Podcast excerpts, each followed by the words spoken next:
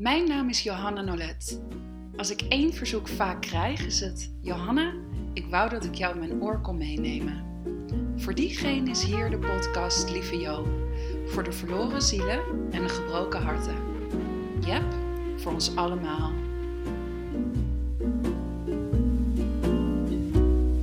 Smile, though your heart is.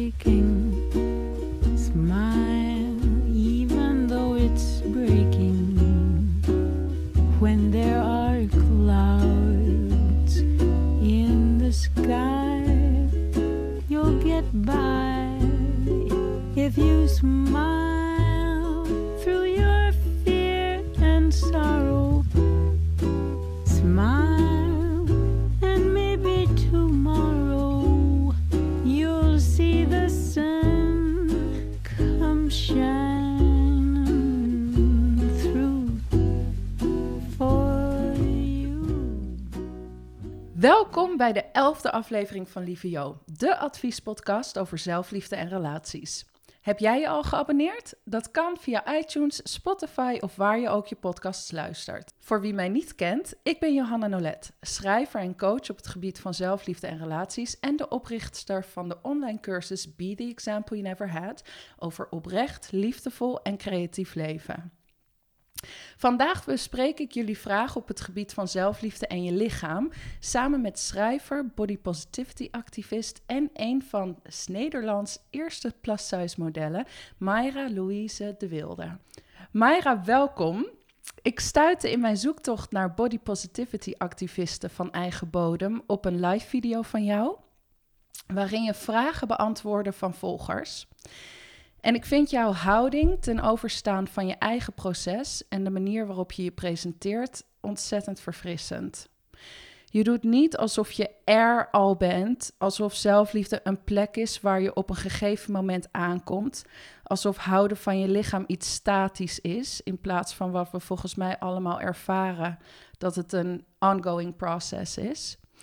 Je kunt in groeiende mate van je lichaam houden en ook dealen met kritische gedachten. Je kunt, zoals jij, een plus-size fashionista zijn en ondertussen zoeken naar manieren om nog beter voor jezelf te zorgen.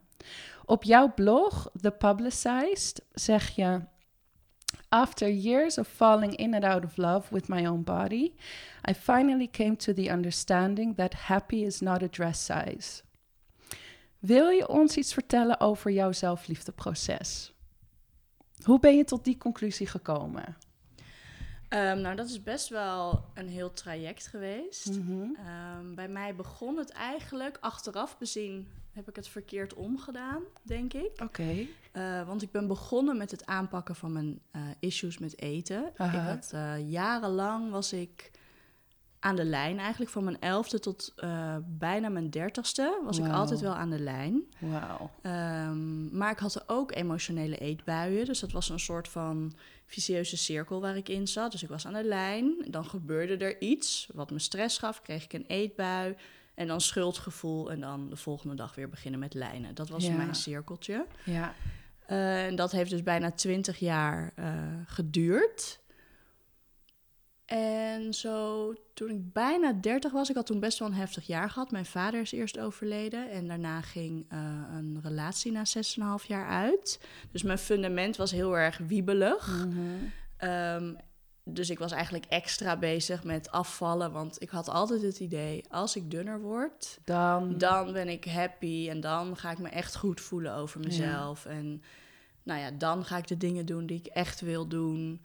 Dus daar hing ik heel veel aan op. Toen kreeg ik van, eh, ik ben journalist, kreeg ik van de bladen waar ik voor, eh, een van de bladen waar ik voor schreef, de vraag: wil je ehm, hypnotherapie uitproberen als afvalmethode? Nou, Mm. ik hoorde afvallen, dus ik dacht, Yes, let's bring go. it on.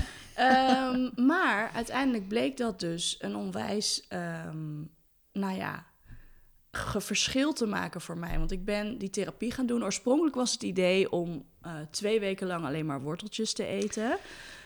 dus echt een soort van grapje. Ja. Maar toen zei die hypnotherapeut van, nou, dat van die wortels kunnen we doen, maar we kunnen het ook serieus aanpakken. En gewoon Ja. eens kijken wat je echt kan bereiken en hoe het echt zit met je relatie met eten. Dus dat hebben we gedaan. Dat Ik- vind ik al hè, het benoemen als een relatie Ja. die je met eten hebt, is Ja. al anders dan het te zien als iets van het moet eraf. Ja, ja, maar zo zie ik het ook nog steeds. Alleen Ja. is die relatie dus veranderd. Ja, ja, ja. Ehm, en ik denk ook dat het komt dat ik het zo noem, omdat het juist zo emotioneel was. En misschien, ja, dat is ook een beetje hoe ik ben opgevoed. Het was gewoon, als ik viel, kreeg ik een snoepje. zeg maar. Ja, Alles werd gevierd met eten. Eten. eten. is heel belangrijk in mijn familie en gezin. En ja, dat, dat, dat is ook iets, dat is niet per se slecht. Ehm, maar ik denk wel dat als je eten gebruikt als manier om met het leven te dealen, ja. dat je jezelf ook heel erg tekort doet. Omdat ja, je legt het de boel een beetje lam, zeg maar dan. Ja. En dat is gewoon super zonde. Eh, maar die hypnotherapie, eh, wat daar zo goed aan was voor mij, denk ik, nu achteraf, want dat is dus al bijna zeven jaar geleden, Mhm. is dat eh, ik überhaupt hardop uitsprak van, ja, ik heb een gekke relatie met eten. ja. Eh, ik straf mezelf als ik slechte dingen eet. Ehm, ik voel mezelf het beste als ik afval of als ik gezond, tussen aanhalingstekens, eet. Dus dat zijn allemaal dingen die ik tijdens die therapie heb aangepakt. Eh, maar ik moest bijvoorbeeld ook eh, terug naar emoties die heel erg negatieve gevoelens bij me hadden getriggerd. Zoals eh, toen ik elf was, woog ik 66 kilo. En toen kreeg ik van de schoolarts te horen dat dat te zwaar was. Hmm. Ehm, en die zei van, nou, dat is veel te zwaar voor een kind van elf, dus, dus ze, ze moet afvallen, zei die tegen mijn moeder. En een paar weken later, in de biologieles, moest iedereen hun gewicht Oh, ja. op het bord schrijven. En ik was de zwaarste van de klas. Dus dat waren allemaal momenten waarop ik het gevoel kreeg van, ik ben te zwaar, Ja. dit is niet goed genoeg. En wat dus heel erg dat lijnen heeft getriggerd. Ja, Maar ik was een kind in de groei, dus ik had natuurlijk ook gewoon honger. ja, eh, zoals elk normaal mens. ja. ja. Eh, dus dan ging ik proberen niet te eten, maar dan kreeg ik zoveel honger dat ik een eetbui kreeg. Ja. En nou ja, goed, dat cirkeltje waar ik het net al over had. eh. dus omdat het eigenlijk niet mocht, werd het ook... Ja, omdat iets Ja. niet, niet mag, Ja, krijg je een gekke relatie ermee. Ja. Want als je het dan toch doet, of als je een zwak, tussen aanhalingstekens, moment hebt... ja, eh, en je gaat toch chocola eten of chips of whatever... dan voel je daarna schuldig. Dus Je- En dan heb je weer die emoties die je eigenlijk niet wilde voelen in Ja. eerste instantie. En dan kun je dat weer opheffen met eten. Ja, Ja. dus ik deelde gewoon ook niet echt met wat er in mijn leven echt gebeurde. En me- logisch, want je was een kind. Ja, maar dat hield ik dus eigenlijk ook vol in de Ja. jaren daarna. Ja, Dat werd gewoon een soort van mijn, mijn manier. ja, Ja. ik vind het heel herkenbaar. ja, dat hoor ik van heel veel vrouwen. Dat, dat is gewoon echt... Ja, Bijna iedereen heeft wel iets geks met eten. Ja. En bij de een neemt dat een grotere rol in dan bij de ander. Ja. Maar en bij de een ziet het er eh, gezond uit, maar zit er alsnog een ongezonde relatie met eten Ja. achter. En, de, en bij de ander ziet het er wat we ongezond noemen uit. ja. En dat is dan dat of je slank bent of dik bent. Ja, maar dat is natuurlijk heel erg. Ik laat in mijn boek ook iemand aan het woord die eh, helemaal voldoet aan het schoonheidsideaal, ja. maar die jarenlang eetbuien Ja. heeft gehad. ja. Juist doordat ze bang was om dat kwijt te raken. Ja, dus die obsessieve relatie eigenlijk met eten, die, die, dat herkent denk ik, dat herkent veel mensen. Ja, ik denk echt dat er genoeg dunne vrouwen zijn die ook gek doen met eten. Omdat ze zoiets hebben van ja, ik wil niet dikker worden. Of misschien wel, ik wil nog wat dunner worden. Maar eh, je, je wil iets worden wat je niet bent. Of je wil iets blijven wat je bent. ja. Oh, en er zit zo'n controle op, hè? En, en zo weinig vertrouwen eigenlijk. Ja. Je bent eigenlijk constant aan het managen. Ja, maar dat is dus dan ook wat je doet met je dag. Ja, Want als je lijnt, dan sta je op met: oké, ik Ja. ga nu ontbijten. Wat, eh, wat mag ik eten? Ja, oh my lord. en dan ben je, heb je ontbijt. Nou, wat mag Ja. je dan bij de lunch? En hoe zorg je dan dat je binnen een bepaald aantal calorieën of een bepaald aantal punten blijft? En eigenlijk wordt je hele dag dan bepaald door wat je wel en niet eet. En dat is gewoon super intensief eigenlijk. En, Ehm, en, je, en je raakt, je gaat het leven door een soort van tunnel, door een soort koker bekijken. Je hebt eigenlijk geen oog meer voor wat, wat je oprechte vreugde brengt. Nee, want je wat- bent alleen maar bezig met het Ja. eten en niet eten. Het is een doel op zich geworden. Het is Ja. eigenlijk voor veel vrouwen volgens mij een levensdoel op zich ja, om slank te zijn. ja. En ze hangen er heel veel aan op. Want Ja. ze denken dan, oké, als ik dan slank ben, dan ga ik die baan eh, zoeken die ik echt wil. Of dan ga ik wel daten. Of dan mag ik me anders kleden. Ja. Ehm, dus het, is, het wordt een soort voorwaarde ja, waaraan je moet Om te voldoen leven. om het leven te leven wat je echt wil. ja, Uh, maar met die hypnotherapie uh, leerde ik dus die, ja, mijn, mijn eetbuien aan te pakken. Um, en gewoon mijn emoties te gaan voelen. ja. Um, Wat helemaal niet gewoon is. nee, wat het wel zou moeten zijn. Ja. maar wat we Ehm, een beetje afgeleerd lijken te, ja, weet lijken je, te het zijn. is heel ja. erg in deze uh, samenleving lijkt het alsof je slecht voelen of je minder fijn voelen, alsof we dat niet willen. Alsof Ja. we altijd maar onderweg zijn naar, ja, je moet gelukkig zijn. Ja, Terwijl ik geloof van, ja, die dagen dat je je niet fijn voelt, of misschien wel weken of maanden, die, daar leer je juist heel veel. Daarin zit juist heel veel van je groei. ja, Als je gewoon dat er laat zijn ja, en kijkt van, ja, maar waarom voel ik me zo? Waar komt dit vandaan? Hoe komt dit? Wat kan ik hiermee? ja. Dat brengt inzichten dat brengt voor inzichten waar je dan Ja. vervolgens iets mee kan. Maar doordat we allemaal een soort van continue staat van geluk aan het nastreven zijn, vinden we het heel moeilijk om te dealen met momenten dat we ons niet oké voelen. Ja, Ehm, terwijl die momenten zijn juist supergoed en belangrijk Ja. en eh, leerzaam. ja. Ja, ik denk ook echt dat we met z'n allen in een soort van ontwakening zitten wat dat betreft. En, en zoals jij net zei, het uitzicht bij iedereen op een andere manier. Die controle en regie en dat ik wil me alleen maar goed voelen. Ja, Ehm, maar we zijn echt volgens mij allemaal aan het, opnieuw aan het leren om, om gevoelens er te laten zijn. ja. Je noemde net heel eventjes eh, je boek. ja. Wil je daar heel even kort iets over vertellen? Want ik denk dat dat voor de luisteraars wel leuk is om te ja, weten. zeker. Eh, mijn boek heet Op je lijf geschreven. Mhm. Het komt op 7 mei uit. Ehm, Dat is over een paar dagen. Yes. En ehm, eh, het gaat over. ehm, nou ja, eigenlijk begin ik heel kort met de geschiedenis van mijn lijf. Mhm. Ehm, dus die twintig jaar waarin ik zo bezig was met ik moet afvallen. En eh, nou ja, belangrijke ervaringen eh, die ik in die periode heb gehad. Waardoor ik op die manier ook naar mijn lijf keek. Ehm, en dan deel ik eigenlijk eh, in twaalf hoofdstukken allerlei inzichten die ik heb gehad. Eh, en daarin komen ook een aantal deskundigen aan het woord. Mm. Ehm, en elk hoofdstuk heeft ook een, een vrouw die, een die eigenlijk haar persoonlijke verhaal deelt. Oh, wat fijn. ja. Ehm, Dus het, ik vind het heel belangrijk dat eh, mensen weten dat ze niet alleen zijn in Ja. dat alles wat ze ervaren en de manier waarop ze naar hun lijf kijken en hoeveel dat met hun hoofd en hun leven doet. ja. Dus daarom vond ik het heel belangrijk om ook andere vrouwen in het boek aan het woord te laten, zodat je weet van ja, dit is een, een ding waar heel veel mensen ja. mee bezig zijn. Dat is mooi, want dat zien we zo meteen ook aan de vragen die zijn ingestuurd. Dat eh, de, het, het eetprobleem, om het eventjes Ja. één naam te geven, eh, dat hoort niet bij één type vrouw. Nee, We denken dat dat bij de dikke vrouw hoort of bij de anorexia-patiënt. Maar echt, eh, er Ja. zijn zoveel mensen die er zo anders uitzien en die allemaal een verstoorde relatie met eten Ja. hebben. ja. Ja en dus met hun eigen lichaam. Ja, ja. En dat is dan ook waar je dan op focust. Terwijl eh, nu, jaren later, besef ik van ja, ik moest aan de slag met hoe ik me aan de binnenkant voelde. ja. En dat uitte zich in een soort obsessie eh, naar mijn lijf toe en dunner willen zijn.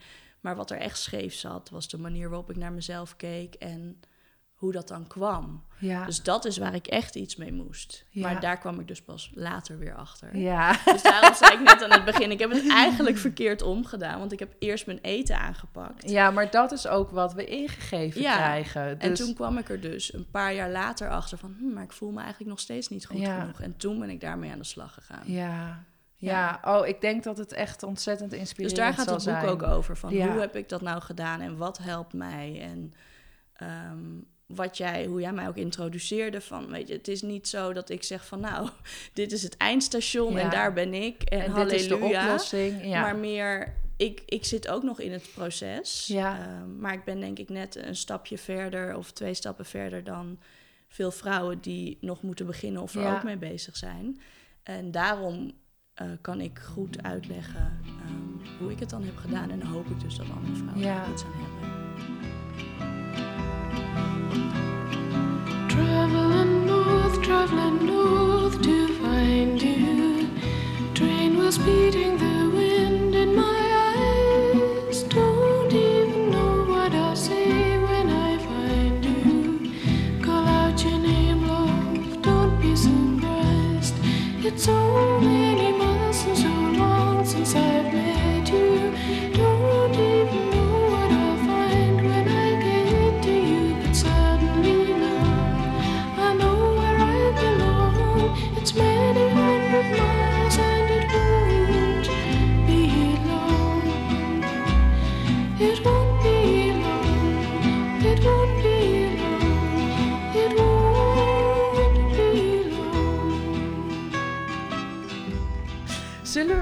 eerste vraag beginnen? Ja, Oké, die luidt.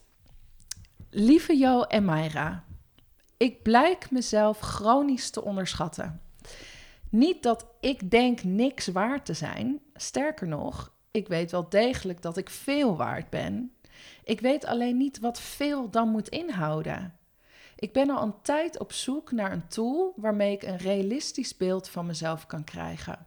Zodat ik dat kan zien en dat dat dan door kan sijpelen naar mijn gevoel. Dat zou me ontzettend helpen. Hebben jullie hier kennis van? Liefst een vrouw die weet zonder te voelen.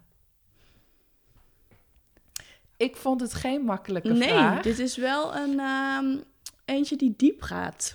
Ja, ja, ik herkende wel meteen dat van, oh ja, je weet het wel, maar je voelt het niet. Ja. Die herken ik heel erg. Eh, we weten allemaal onderhand wel wat eh, gezonde voeding is. We weten ook heus wel dat we volgens de norm misschien niet dik zijn. Of hè, waar je dan staat op die eh, ladder. Maar nou, recht voor zijn raap. Ja. ik zoek een tool. en ze vraagt dus, hoe kom ik erachter wat ik waard ben eigenlijk? Hoe krijg ik daar een realistische weergave van? Nou ja, wat ik denk dat heel erg meespeelt is, ja, het is zo dat wij weten van, we weten, omdat we het overal horen, we Ja. zijn goed genoeg. Ja. Iedereen heeft het daarover. Ja, Body positivity is een ding. ja zelfliefde is een ding. Zelfliefde is een ding, self-care. We horen allemaal die termen voorbij komen en we, we weten, ja, eh, ja, ik ben goed genoeg, maar je voelt het niet zo. Ja, En ik denk dat dat komt doordat je jarenlang het niet wist en daarnaar hebt geleefd. Dus die bijvoorbeeld bij mij die 20 jaar dat ik mezelf niet goed genoeg voelde, of misschien wel iets langer zelfs, omdat ik halverwege mijn dertigste pas echt dacht van, oh ja, toen is het kwartje echt gevallen. ja, Dat is niet zomaar weg. Dus het Ja. is ook niet zomaar in je systeem dan ineens helemaal gereset. nee. Het enige wat je denk ik kan doen is ehm, uitzoeken wat heb ik nodig om me goed te voelen. En dat zoveel mogelijk toevoegen aan de zeg maar pile of goodness in je leven. Waardoor je jezelf die goede dingen waar je blij van wordt eigenlijk blijft geven. Ja. En die balans verandert. ja, Want ik heb ook nog steeds wel eens dagen waarop ik negatieve gedachten heb over Ja. mezelf. Of dat ik dat na, na mijn bevalling dacht ik, oeh, eh, mijn lijf is anders. Ik moet eh, toch weer gaan afvallen. En dat, dat Ja. doe ik dan niet echt. Maar het is normaal dat dat er Ja. nog steeds is. En ik denk dus- dat zij misschien te snel zich helemaal anders wil voelen. ja, Ehm, wat ook logisch is, want je, je wil je gewoon goed voelen. Maar gun jezelf gewoon de tijd Hmm. en ga bewust aan de slag met... oké, wat kan ik toevoegen aan wat al goed is? Ja. Waar word ik blij van? Wat heb ik nodig? En kijk dan over een half jaar of een jaar van... Hmm, hoe is het nu? Ehm, want ja, wat ik net zei, het is niet zomaar weg. Als het lang negatief was, dan is het niet ineens positief. Je kan niet ineens van min 10 naar plus 10. Ja, ik herken me hier heel erg in. En ik merk bij mezelf dat het echt momentopnames zijn. Dat ik me het. En, en die momenten zijn vaak op het moment dat ik me goed voel over mezelf, is vaak als ik op een fijne manier in contact ben geweest met anderen. Als we bijvoorbeeld veel lol hebben gehad. Als ik een paar goede grappen heb weten te maken, kan- je je gewoon goed over voelen. Of als, je, als ik goed tot mijn recht ben gekomen in mijn werk. Uh, of als ik, uh, en dat gebeurt echt niet altijd, maar als ik geyogaat heb. Mhm. Uh, en dan kan ik soms ineens op een plek komen waarbij ik ineens voel, uh, niet zozeer dat er goed, dat, dat ik goed ben, maar dat het er niet toe doet. Ja. Dus in een soort van, op een neutrale plek kom ik dan terecht, waar ik mezelf niet hoef te vertellen van, oh, wat, uh, uh, mijn lichaam is wel mooi, of mijn uh, Ja, ik ben wel de moeite waard. Maar waar ik gewoon voel, oh nee, het is oké. Ja, of je bent gewoon. Ik ben Ja. gewoon inderdaad. Dus dat, ik denk dat we dat ook, dat we heel erg toch weer dat goede aan het nastreven zijn. Van me goed voelen over mezelf. Me, naar mijn lichaam kunnen kijken en het mooi vinden. Terwijl eigenlijk, dat ben ik nu aan het leren, wil je naar een plek waar het er niet toe doet. Nee, dat is bij mij dus zo. Dat kijk, ik gebruik body positivity echt als inspiratie. Maar het is niet zo dat ik elke ochtend sta te dansen voor de spiegel. De meeste dagen, en dat is Ja. mijn grootste gewin ten opzichte van vroeger, ben ik er niet mee bezig. En Oh dat my geeft gewoon ruimte in mijn hoofd. Ik ontspan gewoon als je het zegt. Maar dat Ja. is gewoon Ja, het ding. Dat je er niet zo mee bezig bent. Nee, dus om het je goed te voelen, om je gelukkig te voelen, om je mooi genoeg te voelen. Maar gewoon living life. ja. Daar, wauw. dat. Ja. mooi.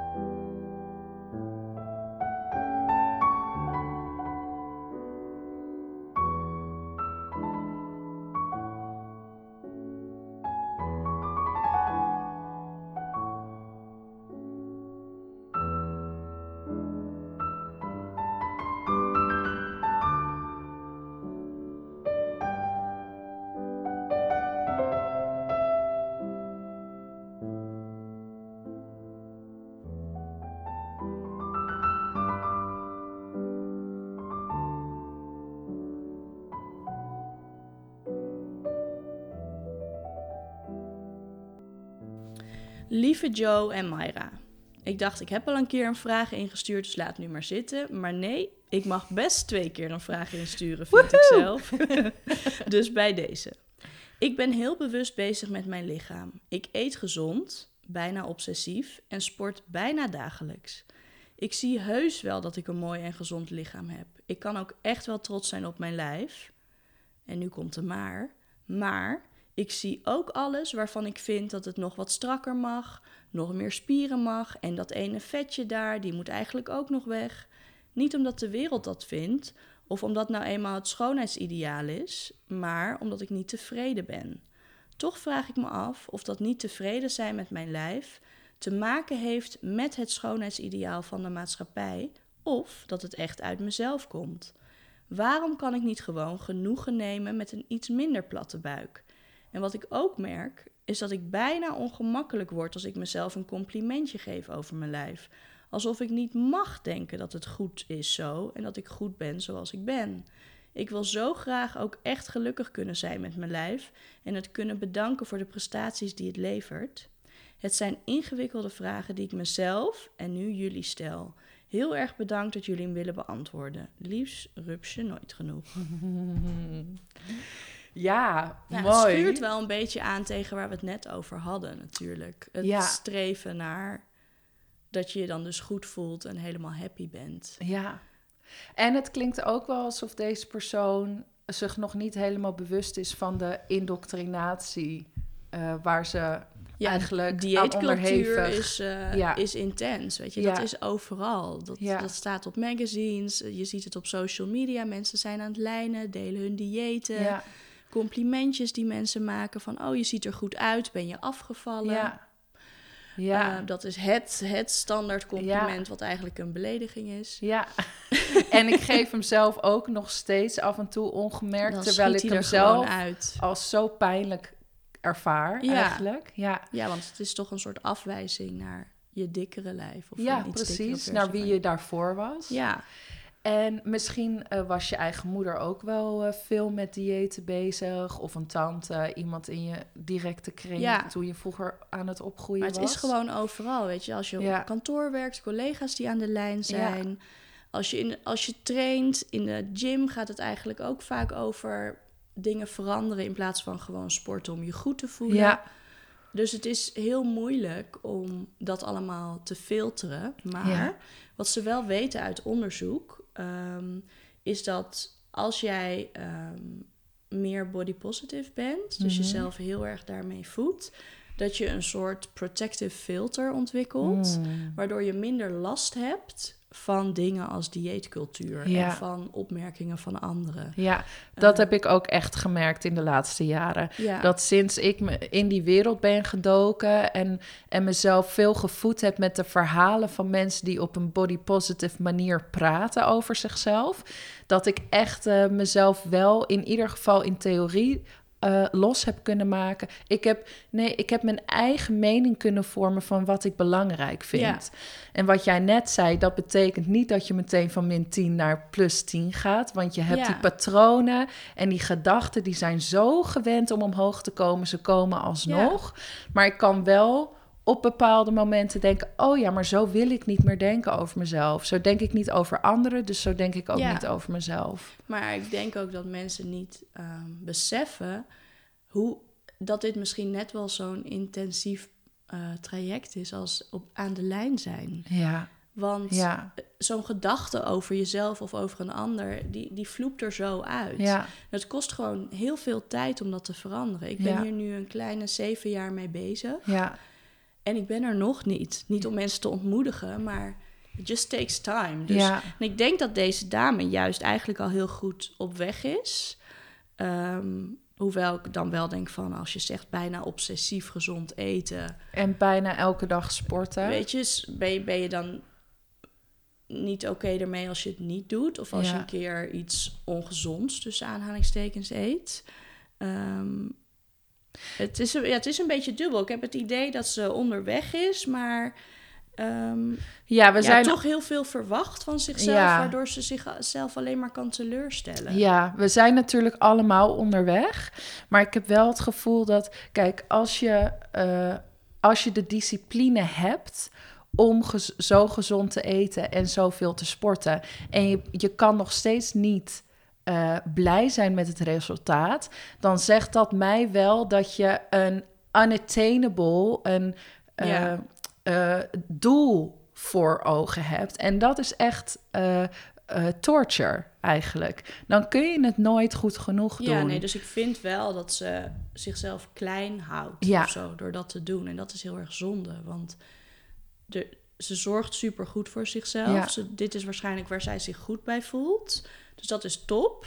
En heel Maar- even, want vinden we dit goed voor jezelf Nou, zorgen? Het is volgens de kan- dieetcultuur goed voor jezelf ja, zorgen, maar ik weet toch? natuurlijk niet wat haar verhaal is. Mhm. Kijk, als zij gewoon zegt... ik voel me het beste als Ja. ik heel gezond of voedzaam eet. Ja, Eh, en ik voel me het beste als ik bijna elke dag sport. Dat kan. Dat Ja. hoeft niet dieetcultuur te zijn. nee. Ik voel me ook het beste als ik regelmatig Ja. sport en als ik voedzame dingen Nee, eet. dat is inderdaad... Dat, Alleen ja. als het me niet lukt, voel ik me daar niet rot om. En dat is een verschil met vroeger. En ik weet niet hoe dat bij deze dame zit. Ja, Uh, maar dat vind ik heel lastig met zo'n korte vraag. Uh, Ja. Omdat het, het, het tipt heel veel, het stipt heel veel dingen aan. Want Ja. het gaat over hoe zij voor zichzelf zorgt of hoe ze haar leven leeft. Mhm. Maar ook over de maatschappij en het schoonheidsideaal. En ook over jezelf een complimentje geven, maar dat dan eigenlijk ook weer niet vinden kunnen. Ja. Dus er zit even los van wat zij doet, want het is waar wat je zegt. Als je, weet je wel, als je vaak, vaker sport, voel je jezelf beter. Ik heb me ook heerlijk gevoeld in hele En dat hoeft intensieve niet eens, sportperiodes. weet je, het hoeft niet eh, echt in, eh, losgaan in de gym. Het kan ook wandelen zijn Ja. of zwemmen of eh, yoga. Ja, Ah, van yoga is bekend dat het ook heel veel doet voor een positief eh, Ja. zelfbeeld. Afhankelijk van de docent die je hebt. ja. Als ja. het heel erg op uiterlijk gericht is, dan heeft het weer een eh, ander effect.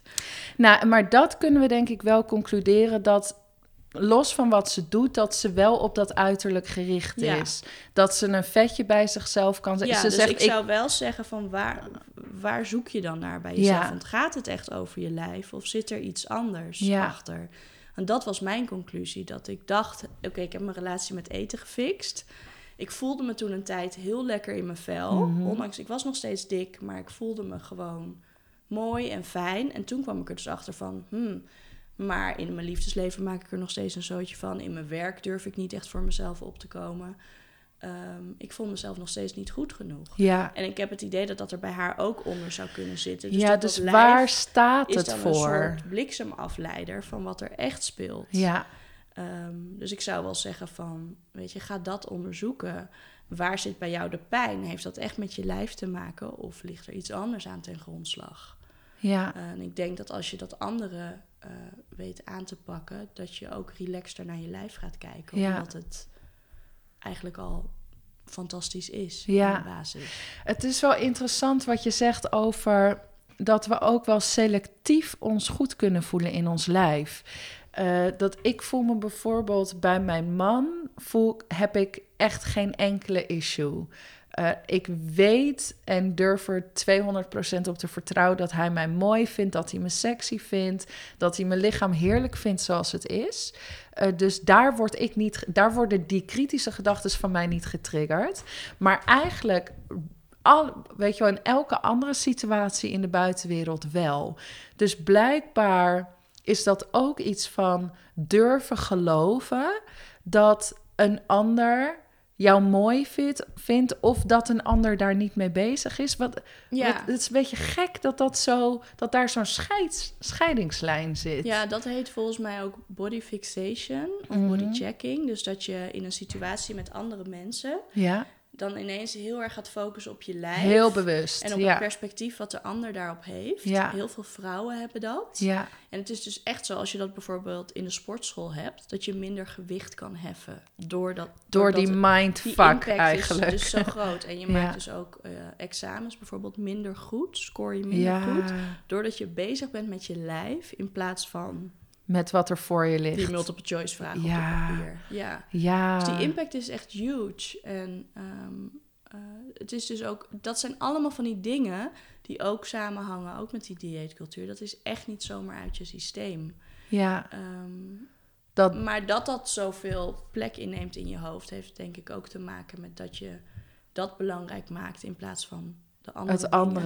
waar je eigenlijk iets mee moet. En dat gebeurt denk ik op een moment dat we niet in verbinding staan met al het andere. Ik denk dat dat bij mij zo werkt dat als ik de buitenwereld inga, ik sta niet in verbinding met mijn gevoel over mezelf of ik weet even niet wat, ik, wat mijn toegevoegde waarde gaat zijn daar of dus bijvoorbeeld als je een nieuwe plek ja, eh, met nieuwe mensen. Maar ik heb het trouwens ook nog met mijn allerbeste vriendinnen. Het is iets wat aangaat. ja. Maar ik denk dat dat, dat dat inderdaad gebeurt op het moment dat ik niet connected ben met eh, mijn eigen waarde misschien wel. Of wat ik, ja, wat ik te bieden heb op zo'n moment. ja, dat zou goed kunnen. En dat die dan die Dat automatische piloot. buiten jezelf gaat zoeken. Ja. Waardoor je... En ook ervan overtuigd ben dat andere mensen daar ook mee bezig zijn. Ja, Nog steeds op mijn 33ste. ja. Terwijl dan kan ik daarna een lightbulb moment hebben en denken, doe normaal. Natuurlijk zijn ze daar niet mee bezig. Zij weten allemaal al lang al hoe je eruit ziet en ze houden van je. Ja, want zij zien jou in alle hoeken de meest... minst flat, flatteuze hoeken. Ja, Onderkin, ja, weet ik wat anderen allemaal zien. En nog steeds vinden ze je hartstikke tof. Ja, Dus jij bent de enige die jezelf erop afrekent. ja, Eh, op de meeste momenten. Tuurlijk heb je ook te maken met body shaming en dingen, maar dat is weer een heel ander verhaal. ja. Maar op de meeste momenten zijn anderen helemaal niet op die manier met jouw lijf of je uiterlijk bezig. Nee. En Nee. dat doe je alleen maar. Kijk, de dingen die jij denkt dat een ander over jou, jou denkt, denk je zelf. Ja, precies. Dat is pure projectie. Je doet het Ja. alleen maar zelf. Je bent alleen maar jezelf aan het martelen door te denken: Nou, zij denkt vast dat ik dik ben, of dat ik lelijk haar heb, of dat ik Ja. een onderkin heb. Nee. En toch, al zou dat wel zo zijn, want we zijn allemaal af, eh, onderhevig aan de dieetcultuur. En ik weet ook van mezelf dat ik ook met dat, datzelfde oog naar anderen kon kijken. Gelukkig heb ik dat nu niet meer, maar hè, de oordelen die ik op mezelf had, had ik ook Ja. op anderen. Eh, dus zelfs als dat wel zo is, dat je weet van iemand dat diegene daar een issue van maakt, eh, dan nog hoef jij er natuurlijk niks mee. Ja. En is het aan jou om in contact te komen met jouw eigen waarde en je gevoel daarover?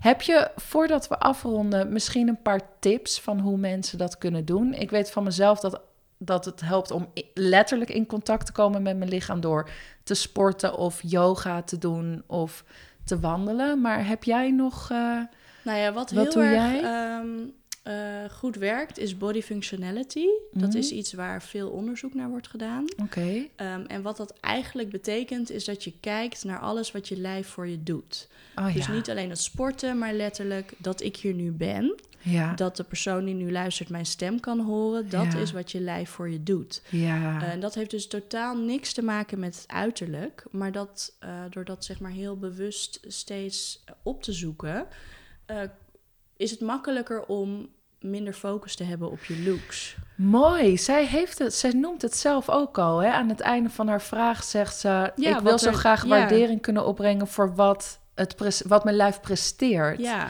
En is dat dan gewoon aan de lopende band... je gedachten redirecten? Dus nou dat kan. Als je bijvoorbeeld voor de spiegel staat en je denkt van, oh, eh, hangbuik. Maar dan Ja. kun je ook denken, stel dat je een kindje hebt gekregen. Ja. Nou, dat was het eerste huisje van mijn kind. Dus ik heb nu misschien een hangbuik, maar mijn lijf heeft wel mijn eh, dochter of Ja. zo negen maanden gedragen. ja, Ehm, of ik heb misschien cellulitis, maar dankzij die benen kan ik wel mijn eh, lievelingsroute elke dag lopen. ja, Op dat soort manieren kun je het wel omdraaien Ja. in je hoofd. En, maar het gaat echt letterlijk over de kleinste dingen. Van een boek kunnen lezen, tot überhaupt je werk kunnen doen. Ja. Tot kunnen dansen op muziek. Ja.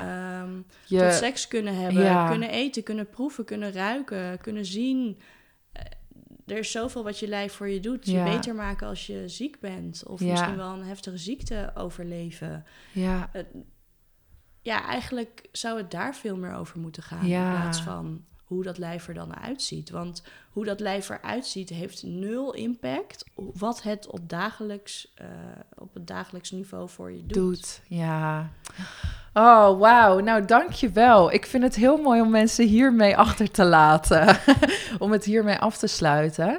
Ehm, ik ga denk ik zelf ook eens eventjes... Ik ga het dus op papier zetten, want dat werkt bij mij altijd wel goed. Ja, dat Gedachten zijn zo... Dat kun je dan ook Vluchtig. op je koelkast hangen of Ja. in je badkamer. Zodat Ja. je 's ochtends ook gewoon dat meteen ziet als Ja. een soort van positieve reminder. Ja, en als ik dan een dag heb waar, waarvan ik het gewoon echt niet in mijn kop kan krijgen... Ja. dat het er niet toe doet allemaal, dan kan ik daar naar kijken. Ja, en kijk, die dag wordt het hem dan misschien niet meer. Maar dat Ja. is ook oké. Ja, precies. Dan kunnen we weer even zijn met, en met op de er dagen is. dat je dan wel denkt van... eh, ja, ik ben blij met mijn lijf of blij met wat het voor me doet... dan Om de juiste redenen.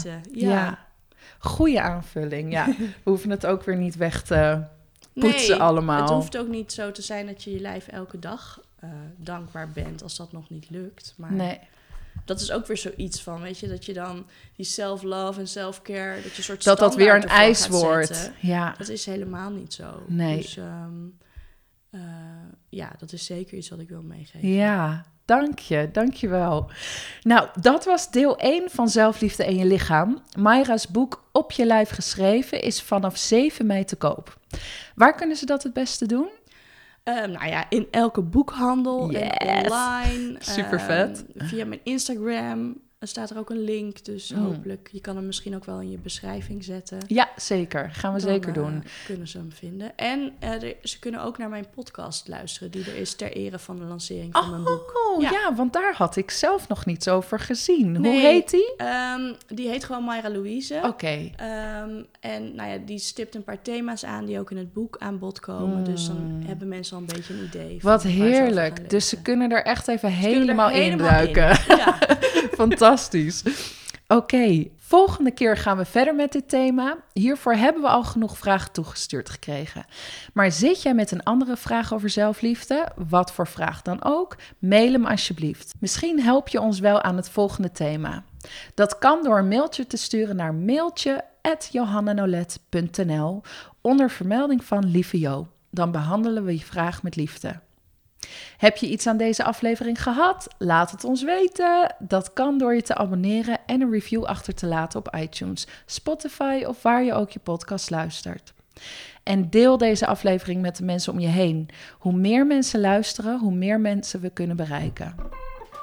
Je luisterde naar Lieve Jo, een podcastproductie van mijzelf, Johanna Nolet. Onze gast vandaag was Mayra Louise.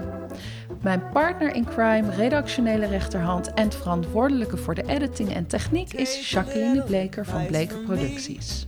play around with TNT, but baby, don't fuck around with love. Mess around with hungry bear, grab a tiger by its hair, but baby, don't fuck around with love. Never toy with emotions unless you enjoy big explosions. Well, when you say the words I love you, just be sure each word is true. And baby, don't fuck around with love.